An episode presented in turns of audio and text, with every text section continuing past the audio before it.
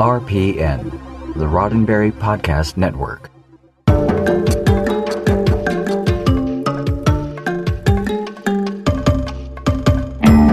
Well, you know what time it is. It's 7 p.m., and that means it is time for Mission Log Live. And I'm so excited this evening. You know why? And you probably saw this on social media, but we had to do a little bit of a change up here. And that's what we do. We're kind of like that lower decks, kind of like whatever the job takes, we're going to get that job done. And I'm excited to talk Lower Decks tonight with all of you because for the very first time here on Mission Log Live, I brought in a super fantastic guest star. She's a close friend of mine. I like to call her my sis because I usually do. She is a podcaster in her own right, and I am so excited to have her on here to talk Lower Decks with all of you. I'd like to introduce all of you, the Mission Log Live audience, to my bestie, Charlynn Schmiedt. Charlynn, how are you? Hello. Thank you so much for bringing me on to do this. We have not talked on air about Star Trek Lower Decks yet. This is going to be the first time for us, and we get to do it on Mission Log Live.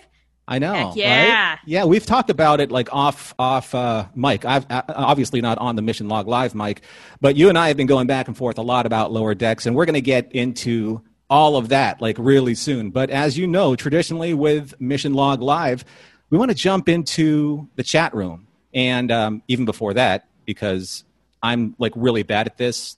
John and, and Ashley are really good at this. I'm really bad at this. So anything that happens tonight that's wacky sharp, blame me. Uh, you know, and, and the audience can blame me too.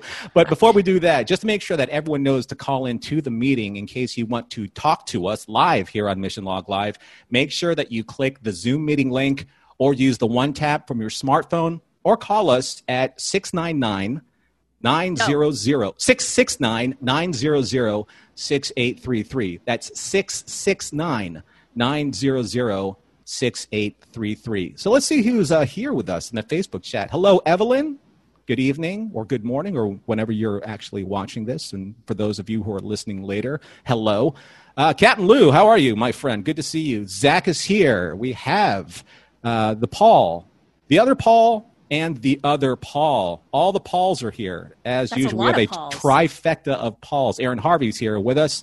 Uh, Dan Lecky, good to see you. And let's see who else here. Scrolling, scrolling, scrolling, because everyone is so excited to be here. Everyone's talking about uh, oh, Star Trek there. We're going to talk about that a little bit too. Uh, Chuck Joyner's with us. Tom Doggett's with us. And wow, Tate. Yes, the Tate is here. Tate, how good to you.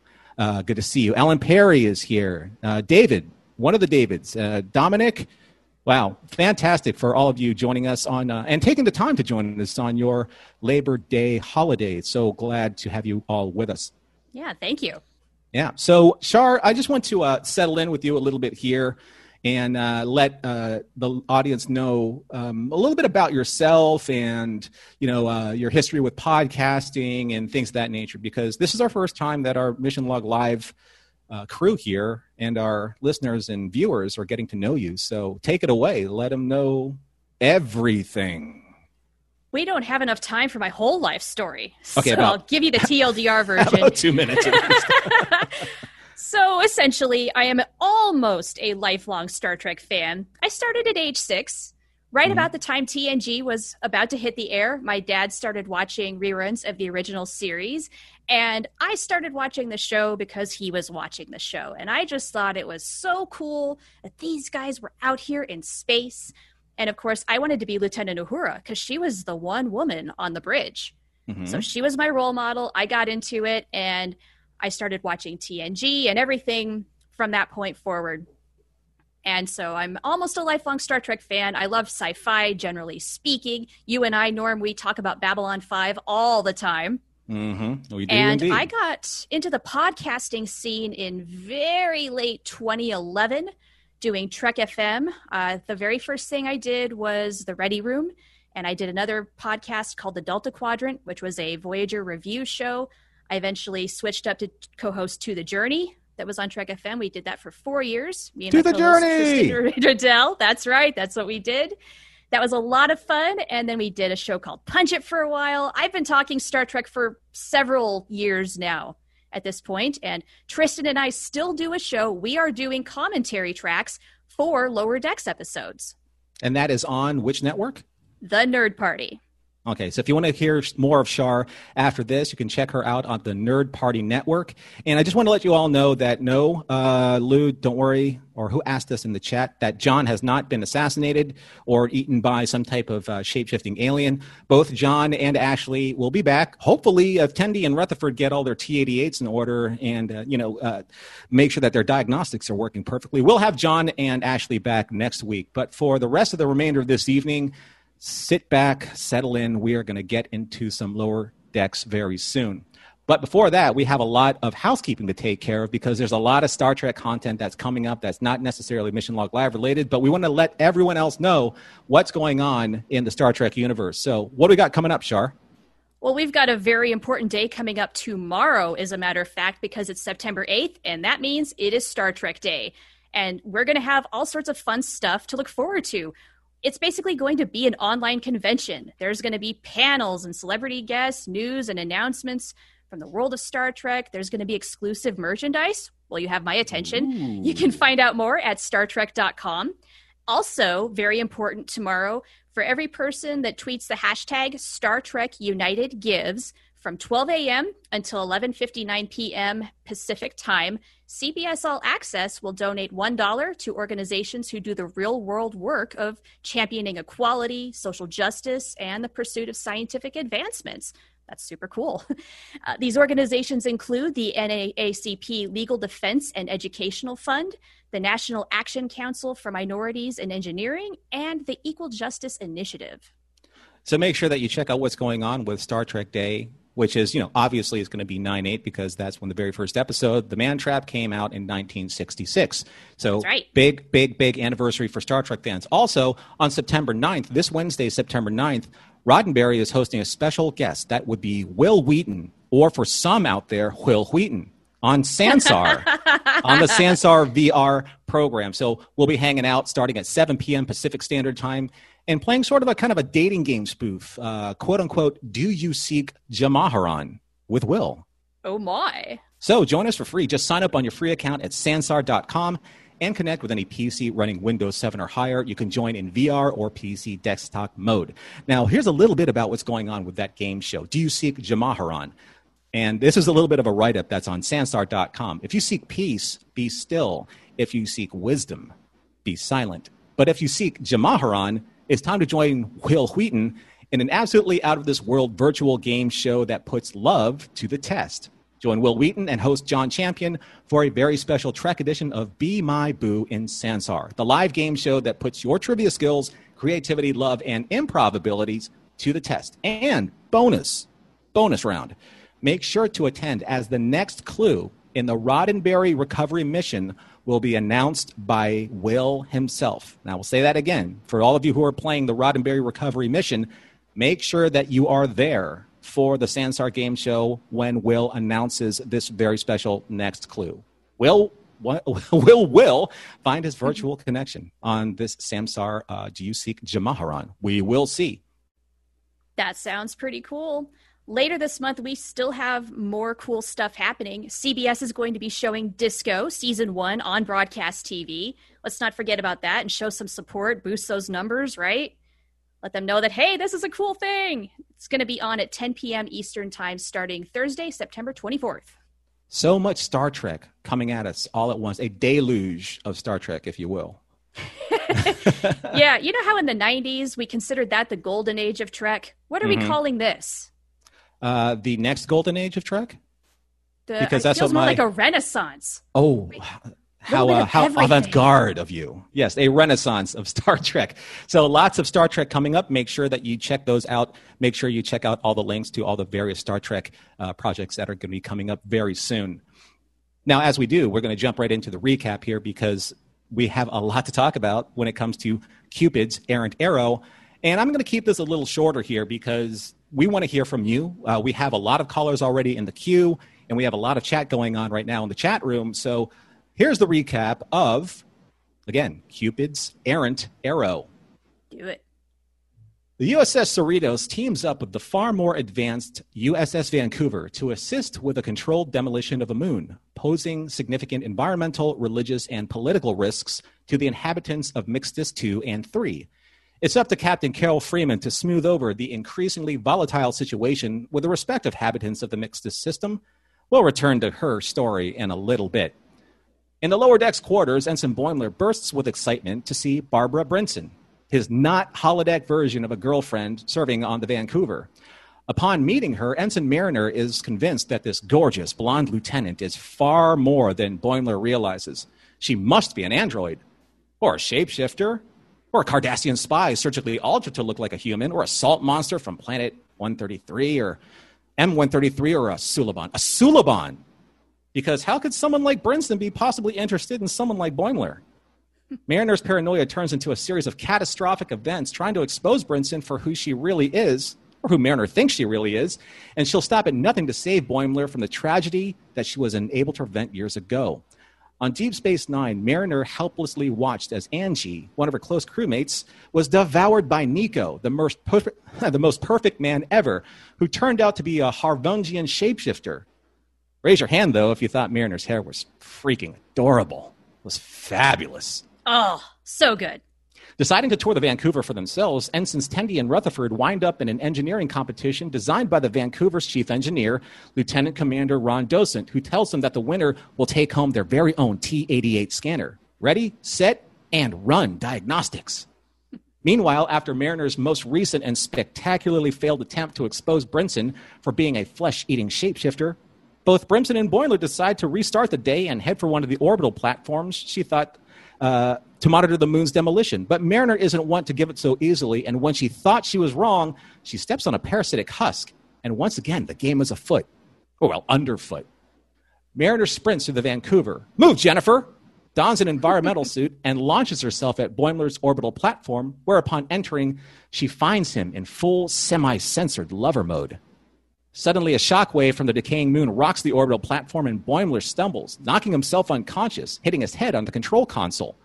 As Brinson walks in, both she and Mariner warn the other to stay away from Boimler. Hugh, gamesters of Triskelion fight music. Well, hey, I can throw in a Star Trek reference too, you know.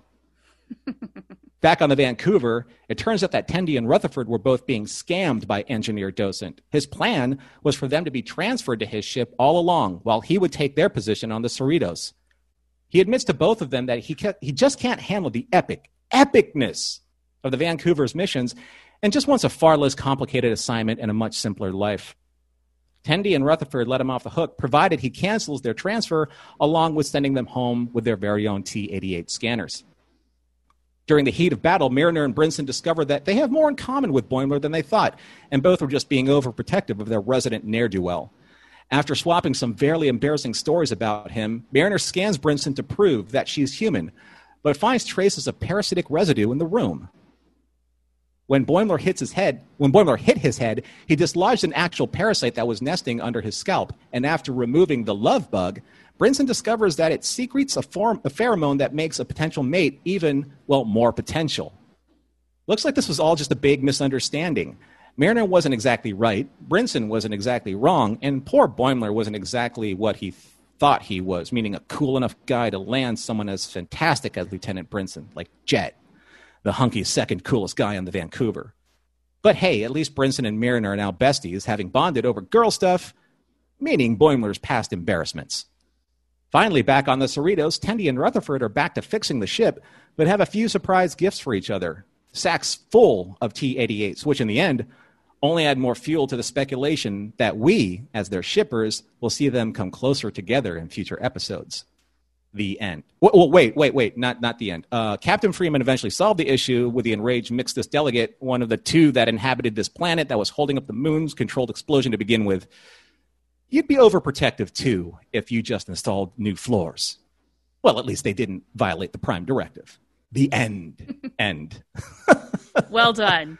Thank you. Thank you very much. So, um, you know what? We uh, we're going to jump into our thoughts uh, a little a little later on in the show. I know that you want to talk about this big time, but we have a lot of people now actually signed into the chat or to the uh, the call center. So what do you say we take a few calls and see this. what our listeners are up with up to? And uh, yeah, the 1st caller we have is BC.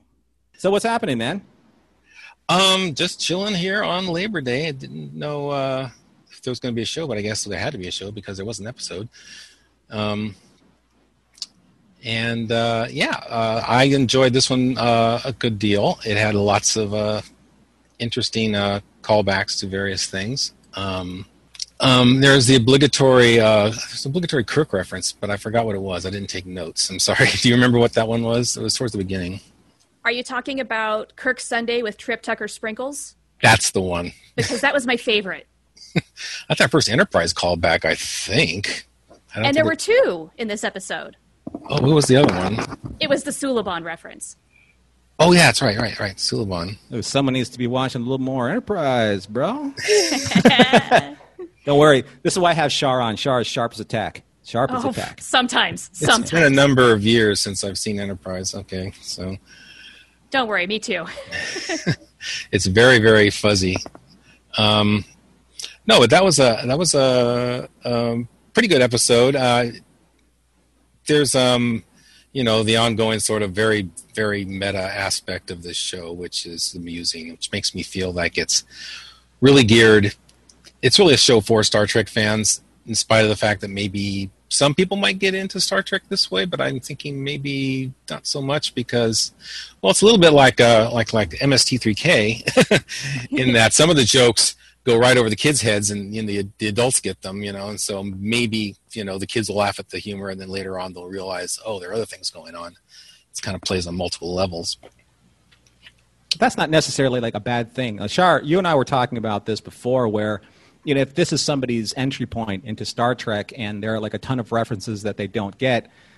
It's almost kind of like with with today's audiences. If they don't get a reference, then they have the internet to basically look up everything almost simultaneously as things happen. So you know, it's not like you have to wait or, or or go to a library. what are those? And then like find books and magazines and talk to their nerd friends. And no one wants to do that because they don't want to say you know to say, hey, you got a leg up on my nerd cred. You know, so right. But you're right. You're right, BC. Um, that there are a lot of references being dropped, uh, especially in this episode.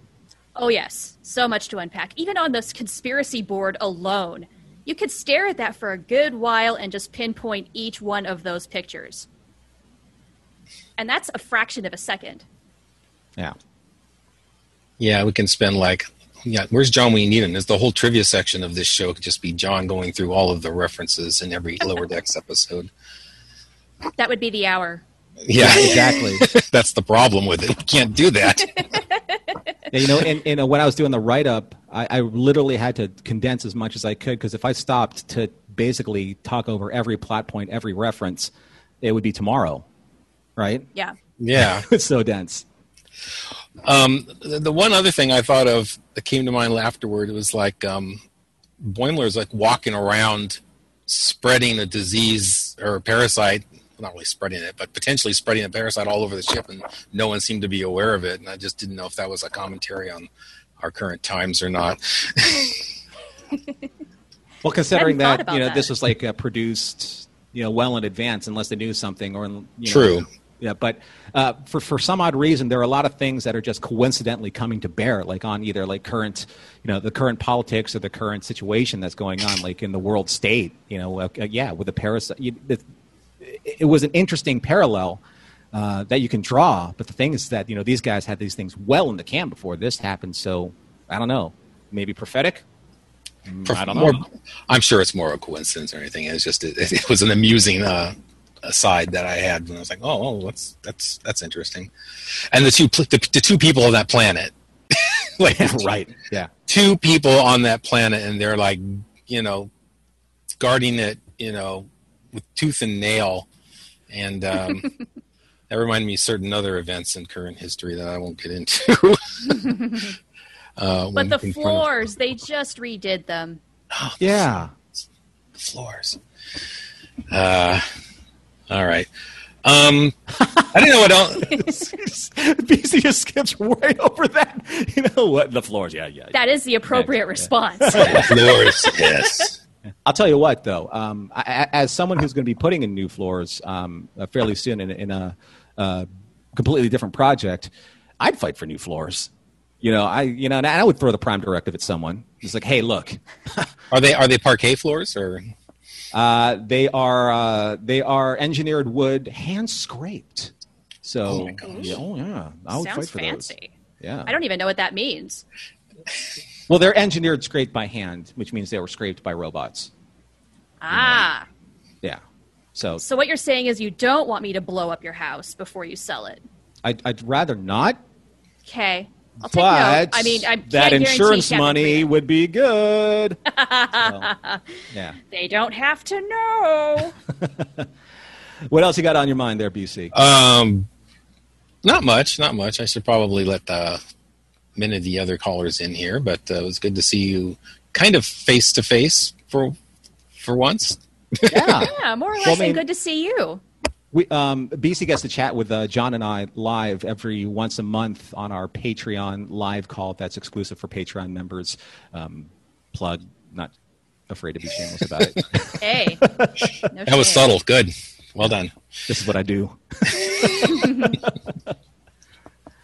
All right, man. Well, uh, if there's uh, nothing left that's a conspiracy or coincidence, um, really nice to see you again, BC. Nice to see you in the CNC. Um, and really fantastic dramatic downlighting that you got going on there. Yeah, it's it's not intentional. I really got to work on my lighting, but uh, I'm glad to see that the uh, the Zocalo's um, uh, slow takeover of Roddenberry is now complete. this is how the shadows work. well, I had to have CNC here because Char's here. It's a special occasion.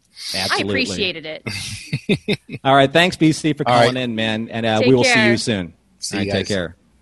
And uh, next up on this very fast and very full call center, we have Chris coming up with the next call. Hey guys, uh, good to see you, Norm. Nice to meet you, Cher. Uh, Hello. Yeah, good to be here once again. Uh, very nice. This is week two back to back. We had two really solid Mariner episodes. Last week we had the thing with her mom, and now this week we had her sort of quest for Boimler, which I really liked. I liked because I think Mariner tries to sort of play off like how much she cares about the other lower deckers. She's like, oh, I'm kind of aloof and whatever but she does really like them, and so I like that we sort of got that moment this week of like when push came to shove, even if she maybe wasn't going about it in the best way, she does really care about Boimler, and I think also the other lower deckers. So that was sweet. Yeah. You know, one one of the things, and, and maybe Shar, you can help me with this, and you too, Chris, is that I'm trying to find a sense of maybe how old Mariner is because we did see that um, fantastically illustrated flashback to Deep Space Nine.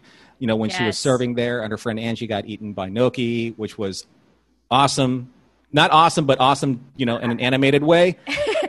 Yes, yes, that. And, and uh, I don't know whoever's going to hear this. Uh, maybe like uh, Mike uh, McMahan, maybe Chris Kula. Please do something with that hairstyle again. Please, it was so rocking. That hairstyle Totally. was tight. I right? want to see her off duty and wearing that hair out instead of the ponytail because it is so good. Yeah. But Shar, how, No, how old do you think Mariner is? That's a good question, right? Because it makes this flashback makes it seem like it's a little further back than I was anticipating. Where I always assumed Mariner to be maybe in her later twenties. Maybe she's in her earlier thirties. She might be a good ten years older than Boimler. Yeah.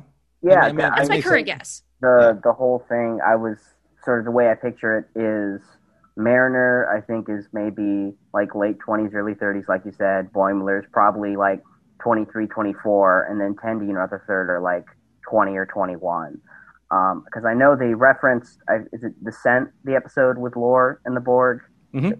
yeah they referenced that so i'd have to go look at the timeline and see what how many in universe years passed but yeah i'd say she's probably late 20s early 30s she's definitely been around a lot, and I think that sort of is her character is that she, even though she's an ensign, she has all this knowledge from serving on prior ships and her prior sort of work experience.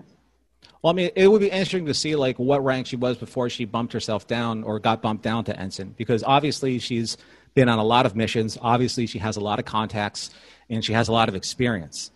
That doesn't just happen overnight, and that doesn't happen without actually going out there on a starship and actually being part of away team missions and, and making diplomatic relationships and having the experience to be able to know aliens shape shifting or otherwise like on site so that that does that's not like a you know a one or two year stint i mean we're talking like yeah i think a decade's probably the right call Shar what do you think Yeah, very likely. The whole thing with them referencing data and lore and the whole Borg thing makes it seem way further back than I kind of wonder if it actually is. Are they just hearing about this in a certain amount of time? And then, of course, making the fantastic joke seems like everything happens every week on that ship because they're doing epic things. Am I right? Right, exactly. The So- epic, epic things. Epic, epic things. It's a lot of pressure. Yes. So I don't know. A little bit of clarification would be good on that just because it does seem a little muddy.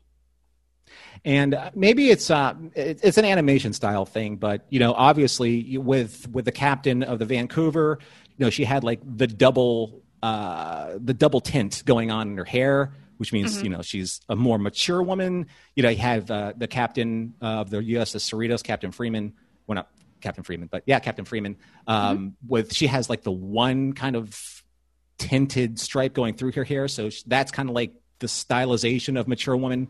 But Mariner's not there. Like Mariner's not, you know, not a wrinkle on her face or, you know, Right. any kind of significant detail that shows that she's a different age from when she was, say, like on Deep Space Nine. And by the way, amazing, amazing uh, rendition of uh, that. Uh, what what did we dec- decide that class was, Char? It was the uh, oh, the ship? It's an yeah. Olympic class, if Olympic I'm recalling class, correctly. like, like the Correct me in the chat if I'm wrong. Yeah.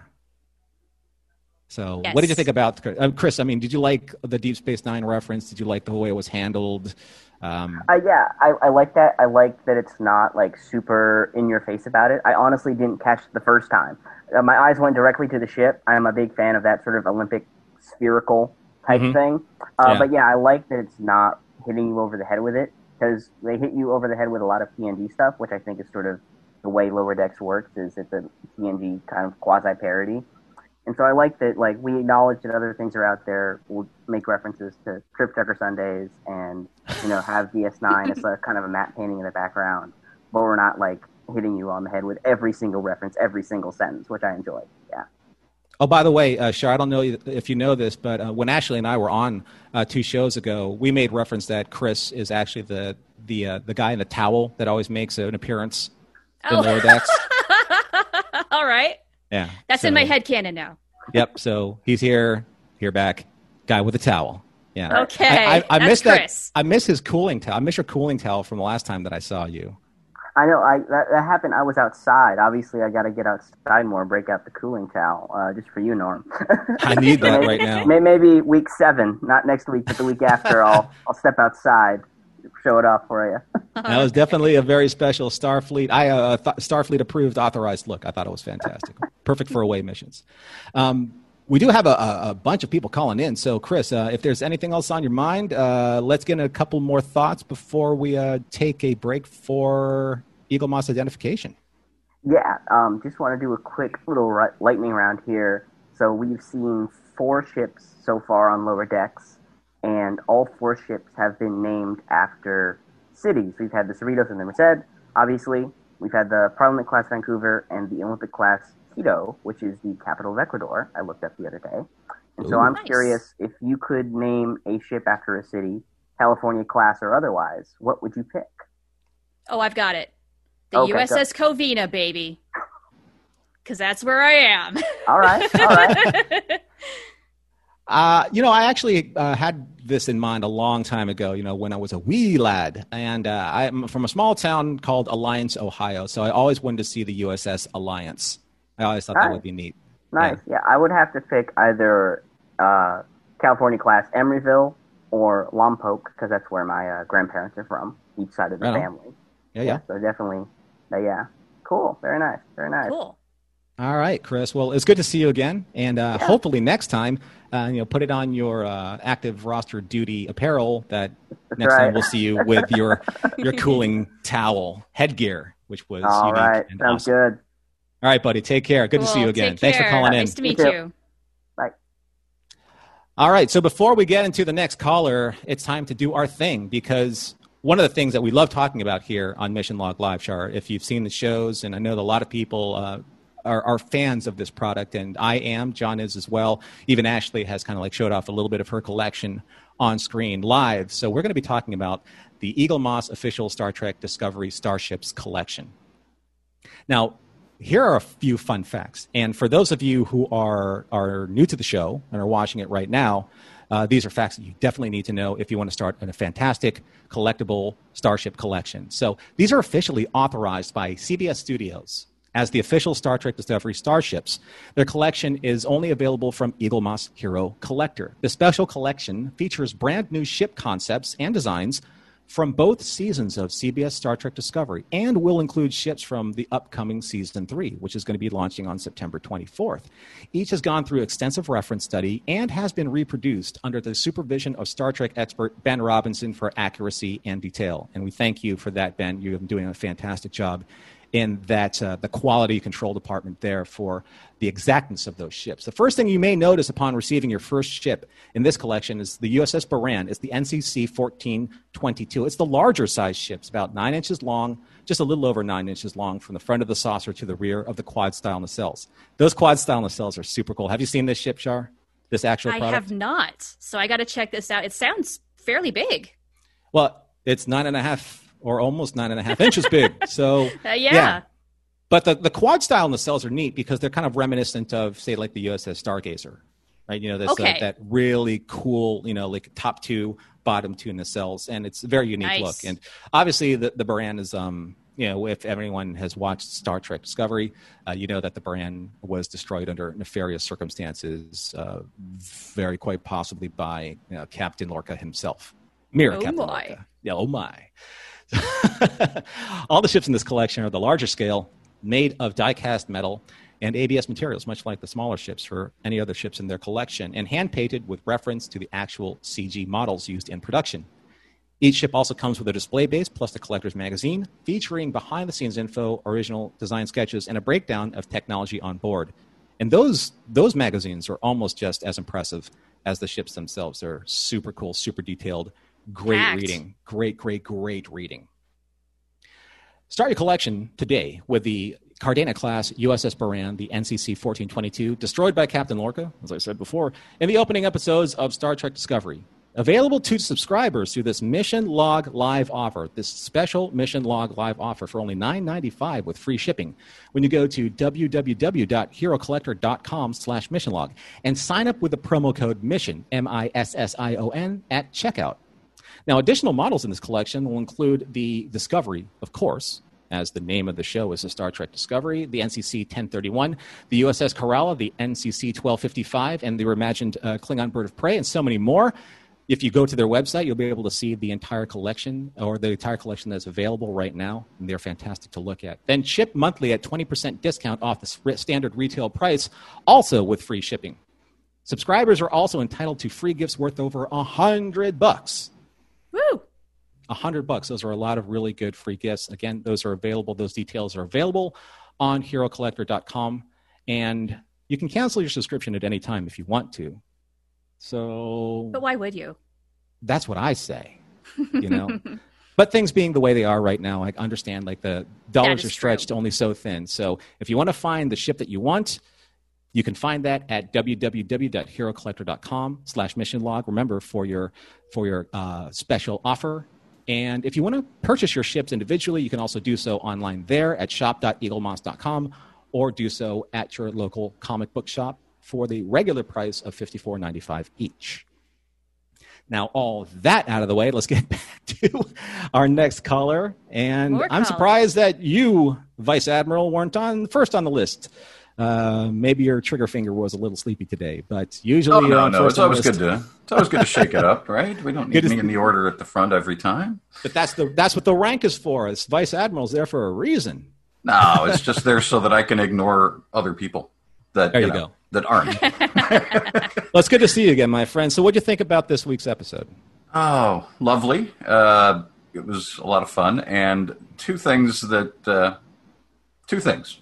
First thing, um, as we talk about the ships, obviously they were presenting the, uh, the, the, the Parliament class as superior in every way to the California class, right? Including, you know, its crew, its scanners, uh, just about everything. And I, I loved that as the episode begins, you see the Cerritos, and then the uh, the Vancouver just comes and completely obscures it in the shot until you can't see the Cerritos at all. Totally eclipses it. And I'm like, well, I see how this is going to happen, right? Next on the Eagle Good Moss call. collection, the USS Vancouver. Interrupting in the way. Yeah. Yeah, that was that was a just a lovely scene. I loved it. So, that, that, but the one of the running things I have to wonder about is uh, why is this T88 so hard to get? Why can't you just replicate it? And and how easy is it to steal a boatload of tech from a ship with nobody noticing? I thought the exact same thing. This Yeah. was also in my notes. One, they stole them. Two, can't they just replicate them? Why, why can't you do that on the Cerritos? And, and three, these look like just really elaborate scanners. Like you would go around and Target and scan stuff for a registry. How cool can they be? You know what? Here's the thing: is like first of all, anyone who wants to do their cosplay, you know where to get those. So you can get your T88s, right? I'm I'm sure that in the next Star Trek convention, there are going to be people with like silver duffel bags just dumping T88s in front of people's feet. You know they Right? will. Or Yes. maybe people that are like, oh, I don't know, I kind of dig that girl. She kind of digs me. Maybe if I bring her like a bag full of T88s, we can seal the deal. Tell you what, if you can't get the Geordi Bear and the red flowers, that's your next go-to. Yeah, T88s for sure. T88s. Nothing like that. There's nothing better on a first date. Right, But you're right. You're right, Vice Admiral. I, I thought that the same thing. And the only thing that I could come up with, just tech wise, because that's what we do, we do the tech, we tech the tech, is that there are some type of signature chips in the inside of the T88s that make them unreplicatable. I Yeah. don't know. Some type of power signature that they can't recreate, and it's the only thing that allows the T88s to activate. Maybe. But, obvi- but obviously, nobody stops them from being transported to another ship in mass, right? So, I, I can only work so many miracles in one show. fair enough. right. And I suspect we're not going to see any consequences of Tendi and Rutherford stealing all of these. Even if somebody finds out, we're probably not going to hear about it, are we? Nope. Not, Which is not interesting because I kind of debated back and forth in my head how consequential, how important is it to have a bone to pick with this? Because they stole them. That's not very Starfleet of them. But then on the other hand, does anybody care? Is anybody really going to care? And it, it's in the name of friendship. It's a cute little punchline. How seriously should we take this? There must have been like at least 25, 30 of them on the floor by, you know, by the time they dumped out their, their duffel bags. So I was Yeah. hoping for 47, but they were nowhere near enough. no, no, no, no, no, no. But, but, uh, you know, it's, it's just weird that, I mean, like getting one or two, yeah, they find because they, they, they did that deal with, uh, with uh, Docent. We're going to get Yeah. our, t- our free T88s. So it was just a weird thing. Yeah. It, it, it was just a strange little detail. Uh, is, is it enough for me to be like, I'm never going to watch the show again? Obviously not. No. No. No. because the, No, the, the most mean- important thing about that entire scene was Tendi and Rutherford Oh, yeah. together. Yeah, I got to ask you guys do you ship them? Oh, I do. I mean, Do I. I, I, I do. Vice Admiral? At some point, I think that uh, it's um, it's going to happen. I don't see any way it won't. But we um uh, we have to remember that they are far more each of them enamored of technology than I think human interaction. So That's a fair point. Yeah. but there's that, that little cute little detail when they got back on the Cerritos and then Rutherford was talking about smelling the the burning, you know, circuitry again. Then all of a sudden, just reflexively, you know, Tendi just zaps it, you know, shut. That's just something that someone who cares about someone that much would do, right? You know, it's just that's shorthand for something's going to happen. yeah, I mean, there's no doubt that the two of them are are, are going to always be better off together than not, Fair enough. both in at work and not. I think so. All right. Well, We'll see how it goes. Uh, So, um, but, but but as long as we're talking about destruction, uh, yeah, they stole a bunch of T-88s. But has anybody noticed that? Uh, meanwhile, over um, over on the orbital platform, they absolutely destroyed the place. Oh, they trashed it. trashed it. Absolutely. Yeah. Um, but you know that's then that's why like you know I, I threw in that little reference of uh, the Triskelion music because I, I you know with obviously all the references that are being paid on this show you want to hear a little bit of dun, dun, dun, dun, dun, dun, Which we have once cir- circling for around. sure. Yeah. So. But yeah, that was. Oh, and, and here's the other thing. I'm a big fan of the the comedy show Community. You know, when it was on. Oh yeah, me too. and um and and Gillian Jacobson. I mean, uh, as soon as as as soon as um Barb started like you know especially in her yelling voice. I was like, that's that's Britta. That's got to be Yep. Britta. Mm-hmm. I looked Yep. it up and was like, oh, it's Julia Jacobson. So I'm so I'm so psyched about that. Now all we need to get, you know, our you know maybe Joel McHale doing like a, a super like douchey commander or something. I could see that happening. Someone who out commanders ransom in that way, Right? Oh, that is a story. right? That would be super fun. He'd have spiky hair like Ransom. He'd have like you know five o'clock shadow like Ransom, but he would just turn it up a notch, and he would be on like an even more impressive ship. That's when you're going to play that fight music. Is those two facing off? Oh, totally. Yeah. Yeah. And Joel McHale is not one to like uh, shy away from tearing his shirt off either. I mean, that dude is quite built, See, if this stuff writes itself. right? Absolutely. TM Chris Kula, TM. So, so All what right, else you got on your mind there, uh, Vice Admiral? Oh, before we let you that- go, that's good for tonight. Let's get, let some other folks have a chance. Uh, but it was uh, good to see you both, and hopefully I see you again at some point, Char. Norman, as always. As always, Vice Admiral. Thank you. I will take your All leave, sir. All right, Take take, care. guys. Nice to Have meet you. one. You too. bud. Bye. And next up, wow, this is uh, fast and furious here on the call center. So next up on the list, we have Patrick. Hey, Patrick. Carlin. Hey. And a kitty. Yep, the younger one, Nerese. Hi Aw. there, Nerese. You're a Nerese. Wow. Yep. Yeah, she's about three years old. She's a Aw. Hi, very, kitty. How you doing? Nice to actually see you. yeah. I don't think I don't think I've ever ever actually gotten to like talk to you two on camera before. So Yeah. Nerese, Nerese is not having it with the microphone. well, Nerese would like a word, please. Yeah. uh, pay, pay attention to me here. So what's on your mind? How'd you enjoy this episode? oh well, well yeah. Definitely my my favorite one so far of this year. I mean, I've like I've, I've I've liked all of them, but this one's definitely my favorite so far of the bunch. Any particular reason why? I think well, I think probably at least part of it is just uh, is just uh, probably the probably the fact that we that we that this one episode probably doubled the references that we've gotten to past Trek. True For- enough. For all the other ones, did. yeah. please. Hey, Patrick, let me ask you a question. The same thing, Charlotte. Like, we talked about this offline a little bit. Do you find that endearing or do you find it distracting? Oh, I love it. I'm always I'm, I'm, I'm always one who's yeah who's, yeah, who's um, on the on the lookout for that stuff, like whether it be on the show or when I'm reading the books or whatever. So I love it. All right. All right. Cool. Cool. Yeah, I have to agree with Patrick here. I personally enjoy it. Some of them are a little more in your face than others, and I am finding that the more that they do put in, the more I am appreciating the subtle ones. But especially on first watch, I get a kick out of it. It's just like, hey, I see what you did. That was fun. And then that kind of, once I kind of get that out of the way, then I can focus on other aspects of the story. Because they Yeah. pack a lot into these 26 minute episodes. Oh yeah. I was doing the countdown clock on this because one of the things that I had in my notes was one of the things I, I felt was a little distracting was so many references going on that I felt like I was paying attention more to the references than the original content. And and to be mm-hmm. fair, that you know, I did say that, and that's how it settled with me the very first time I saw it. And then I looked at the timestamp. I'm like, this episode is actually less than 25 minutes long. It's probably a little bit, little over 24 minutes long. It didn't even have a cold open and that's Right. like rare. So when you don't have a cold open, you usually go like right into like you know, you know, guns blazing right out of the gate, and they did. You know, and this thing, this episode sure was a, a mile a minute. But what I love about this show is that the replayability to get those moments to settle win me over a little bit more. So I'm not a like I have to watch them over and over go over again, which I guess is the point, right? Because I you think need to get more of that to Yeah. settle. Yeah. Rewatch value. Yeah, I've watched each one multiple times. Yeah. Yeah.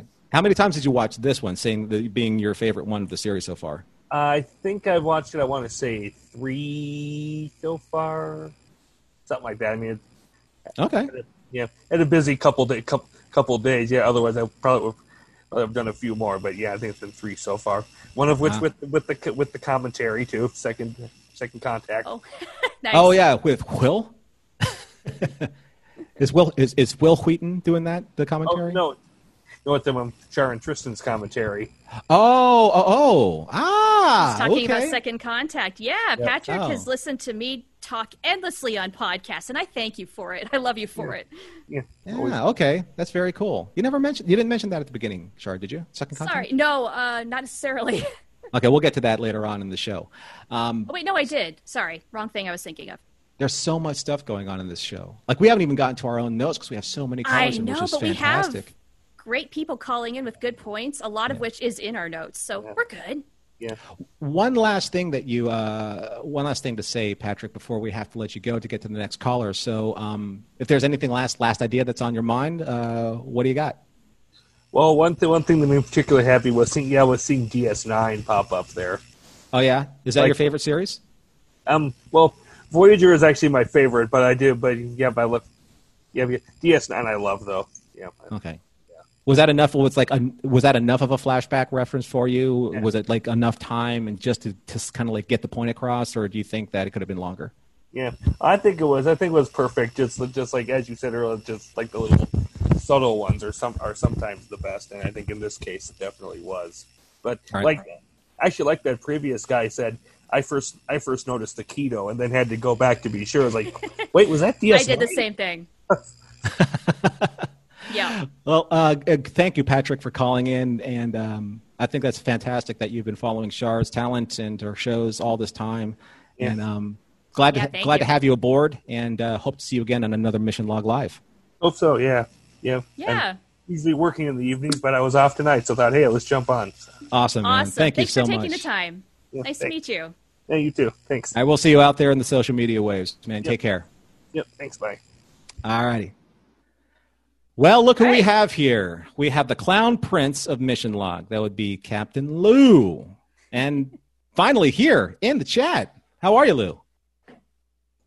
Back from the dead.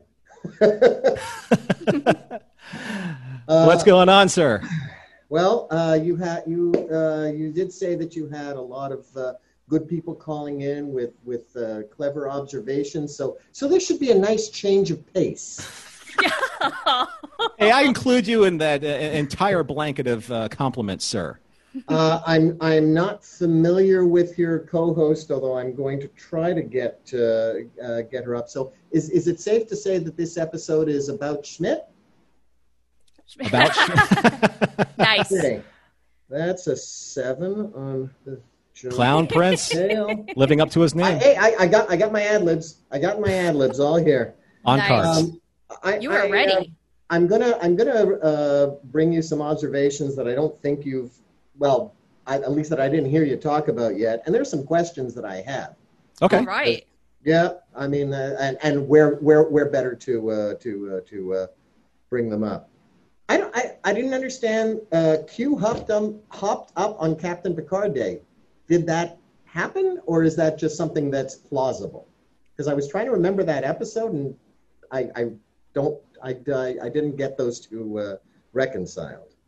I think that was intentionally left to our imaginations because Okay. no, we have not seen that, but you can envision it. Your Oh, mind can can- go I- there. I can envision I can envision pretty much everything. So would you say the same thing about the piece of the action reference to 1920 Chicago? Nobody washed their hands That's what I got from it. they had blood on their hands, or am I, I? I could be overthinking, which is something I am never accused of. No, I've never.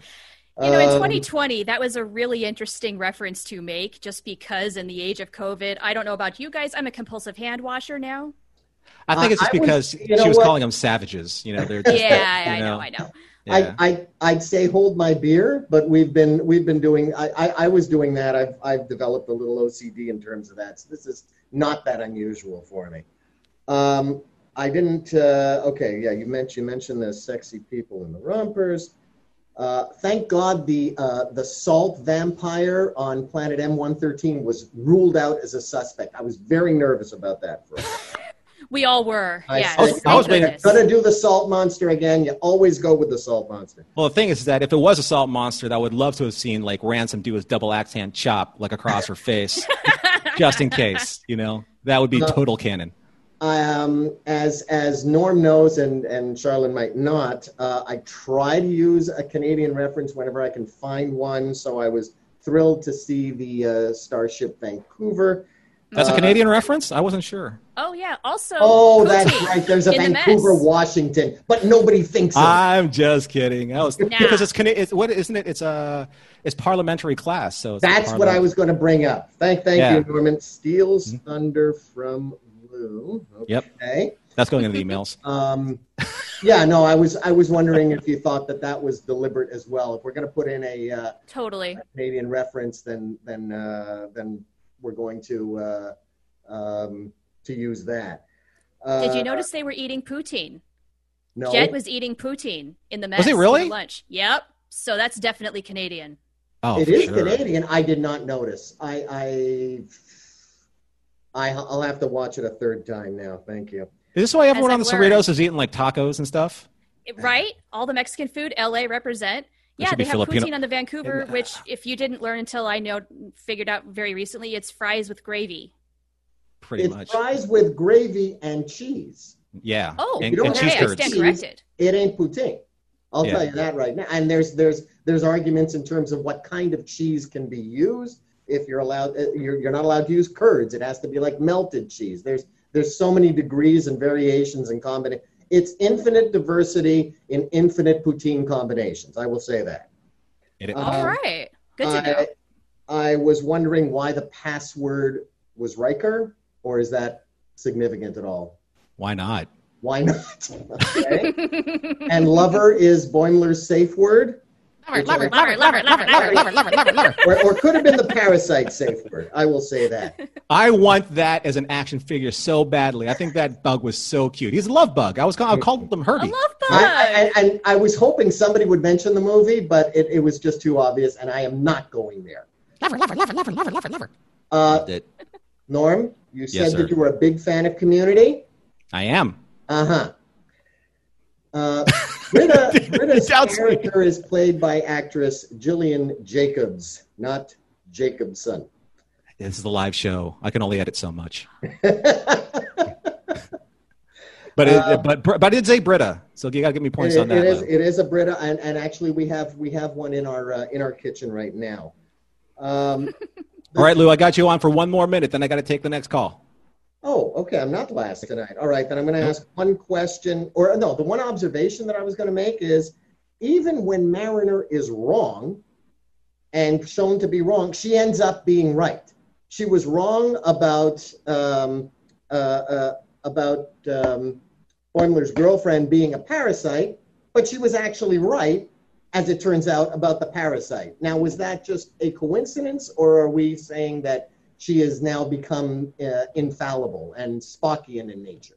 Well, I, I think that coincidence plays a lot in that dynamic. You know, it's like she she was thinking like this is where it could go. It just ended up going there, right?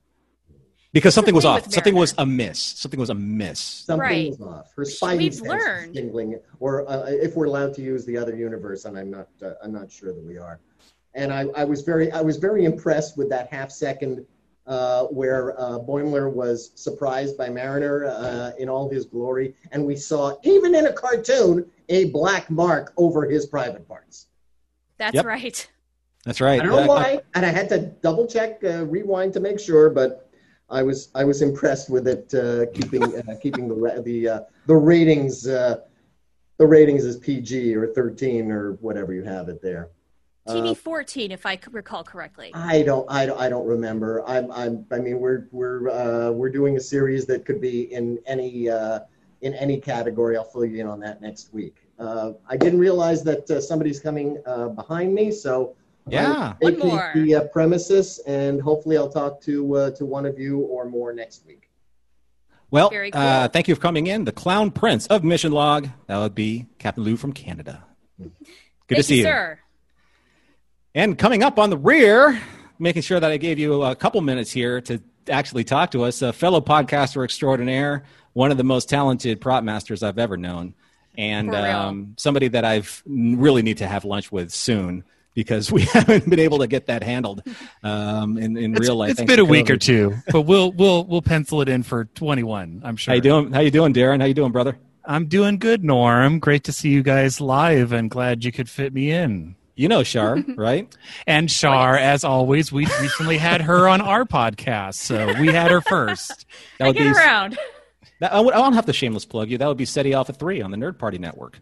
That's right. That's right. We're uh, Philip, Daniel, and I are still talking about Star Trek, like six some odd years after we started that great uh, journey, and we're rounding out towards episode 200, and not too long. We're in the 180s right now, so. Uh, yeah, but it's a lot of fun talking about lower decks now. We're in the era of new Star Trek, which is a lot of fun. You may not know that from my shirt and or background, but uh, that's why I'm that's why I'm Doctor Sci-Fi, not Doctor Yeah. Star Trek. Your So- infinite That's right. diversity, like personified, my friend. yeah. Larry and you sound so good. is You must be using Trek. your you must be using your actual podcast stuff because you actually sound really good. yes, this is a podcast setup. Uh, we try to we try to always make ourselves sound as good as possible. It's funny. It's like we're having like a little Trek FM reunion here, different shows. A shows. little bit. This lot is of familiar this faces. is. Yes. Yeah. Yeah. So we have about a couple minutes to, to All right. talk about what you want to talk about, and then uh, then the show is wrapped. So you got the final word, sir. Well, a, a lot of uh, I've been watching the live, and a lot of uh, the great great bits have already been spoken for. I, I still think my my favorite joke is where the the one ship just parks over the other in the very yeah. beginning. Uh-huh, it's it's, uh-huh. it's so subtle, but it's so funny. Like every time I picture it in my mind. Um, but this There's was a a great, this was a fun episode, and I think I also really liked the the boardroom scenes where they're all just arguing about, and that's so Star Trek. Like it made me think of TNG episodes where they're talking about like shipping the drugs between planets, or you know they're brokering the new unstable wormhole. And it's like we we always see these scenes, and it, that was actually really fun to see the captain kind of stepping into that role, that kind of diplomatic role, and. uh and it was it was a lot of fun. And we you know over at Ceti Alpha 3 are, are big rutherford fans. So Mhm. we we gave this uh, episode a little bit more of a higher ranking as it had a lot more rutherford in it. Uh, we were waiting for him to get the a plot. Uh, we're not sure if it's ever going to happen but uh, maybe this whole season is going to be uh, boimler or actually we just want the uh, the pairings to shift up. We want to see Rutherford and Boimler go on an adventure, and we want to see Tendi and uh, you know Mariner go get into some trouble. Like that. That's half the fun is when you shake up the the pairings. But we've gotten a lot of you know two and 2 Mhm. but but we'll see. We're only halfway there. I can right. I can we'll probably I can just get there. I can feel Darren already working on kind of like his uh, his cybernetic implant, you know, for the next. Oh, there you go. So good That's for the happen, convention, it? Yeah. the Vul- Vulcan edition with the. You got to put with- that, you know. Yeah. What it almost looks like a uh, what is it? A Dragon Ball Z like heads up display like you see a lot, but uh, no, that would be that would be. I, I I anticipate we see a lot of those next uh, next time we're actually able to get together. And also, so. uh, one of the coolest last things I wanted to point out is like when when uh, when Mariner was you know thrusting her way to the orbital platform, even on the encounter suits, even on those suits, you still have the logo on the on the soles of their shoes. On the soles of think the shoes, yeah. Fantastic. Indeed. Can we Which- also very quickly mention the Boimler cosplay? Because that's going to be so huge if we have conventions in 2021. I love how he consults the With the computer. different jacket pieces. and like he's like, show me all the things that are cool. And he apparently can't decide on any of them, so he just mashes them all into one thing. It's so good. I was actually I actually went right to is someone going to be streaking with like a, a black box over their stuff. Oh, I mean that could happen too, definitely. I mean, that would be a cosplay. don't I- I don't would give Todd for. any ideas, okay? you know. He'd, he'd do it. You know, He it just takes, That's why I it just- said it don't give just- him any ideas. It just takes one good evening. Just You'd be like, one good or or this awesome three piece jacket that looks like uh, a mixed match of you know the thrift store. That that let's go with that. It's a little It- more it- covering. It was literally like all three Back to the Futures like barfed into one, right? that, that entire look, right? the various stages of Marty McFly. and it and it was cool, but I was I'm I was looking for the callback. Like I don't know if those are actually supposed to be from any specific thing because they're kind of nondescript, but it was it was very funny. It reminded me of when Saru was kind of asking the computer for the best list of best captains, and he's like the list of best fashion of what's cool, and it's just apparently the Yeah. computer isn't really good at making those lists. But He did moonwalk though, so you know someone was on his list. Right? and it was still working because she was still fawning over him. I mean, Parasite Yeah. notwithstanding, but uh, At that but- point, right? Yeah. Even though he was doing everything wrong. All right, my friend. I wish we had more time to to talk. Yeah. no worries, no We're worries. up. It was good to see you, though. I mean, we should do this again sometime. Maybe We next should. show, one of the next shows. Yeah, but please Yeah. call in again. Cool. We'll do. Good to see Thank you Darren. guys. and I promise you, both. we'll get we'll get that lunch maybe in Cerritos. We should all meet up. Cerritos. Oh, there you go. Or Merced. You know, we'll start to. We could make Merced? the grand That's tour. The grand tour of the uh, USS California Merced. class. All right, Yep. All right, bud. we'll, let's pencil that in. All right. All right. Take care. Thanks for calling in, bud. It's good to see you. You know, Larry Nemecek has a whole new tour thing that he could do now. He could do the tour of the California cities for all the ships that they have that are California class in this show. At some point, he could do that. I'll tell you what. Um, actually, so here's the thing. Um, Dominic, I actually do look at the chat, but if I stopped to do the chat, I wouldn't have time to do the show because I can either do the show or the chat, but not both, not with this many callers coming in. You need the So- cybernetic implant. I need something. Right? but I do appreciate everybody coming in, chatting, and and having a great time on your own in the chat, which I think is fantastic. But Awesome. we are. I told you, Shara, it's like when you signed on, it's like we are going to go a mile a minute. Lower Decks gets a lot of great fans, a lot of great chat going on in Mission Log Live. We have a lot of great fans too coming in, talk about the show and all of the great ideas that we got to and even didn't get to because we didn't even Oh, get I a chance to like talk about our own list. But No, but that's how fast this hour did go. It was amazing, though. Thank you all so much. And thank you for joining us, Shara. I know this was last minute, but I know that you are also so prepped and ready to go talking about Lower Decks. I know how much you enjoy this show. That's just it, though. I love this show so much that I've watched it a few times. I I just dig it. And when you asked me, I was I took a couple deep breaths. I'm like, Mhm. heck yeah, I'm doing it. I have one last thing for you to do. So if you take a look at the show notes, are you ready? I'm ready. Let's go. All right. Well, again, once again, I wanted to thank Shar for joining us. And uh, Mission Log Live is produced by Roddenberry Entertainment, executive producer Rod Roddenberry. Technical production on Mission Log Live is by the incomparable Earl Green. Be sure to visit podcast.roddenberry.com for the latest from the Roddenberry Podcast Network, including not just Mission Log, but Women at Warp, Priority One, The Trek Files, your daily Star Trek news, and Shabam. Shabam! If you'd like to support Mission Log directly, hey, give us a look over there at patreon.com slash mission log. Thanks to everyone who joined us live or will join us later. And thanks, Shar, again for joining us tonight as our special guest co-host. Stay safe, stay healthy, and we look forward to talking with you next week.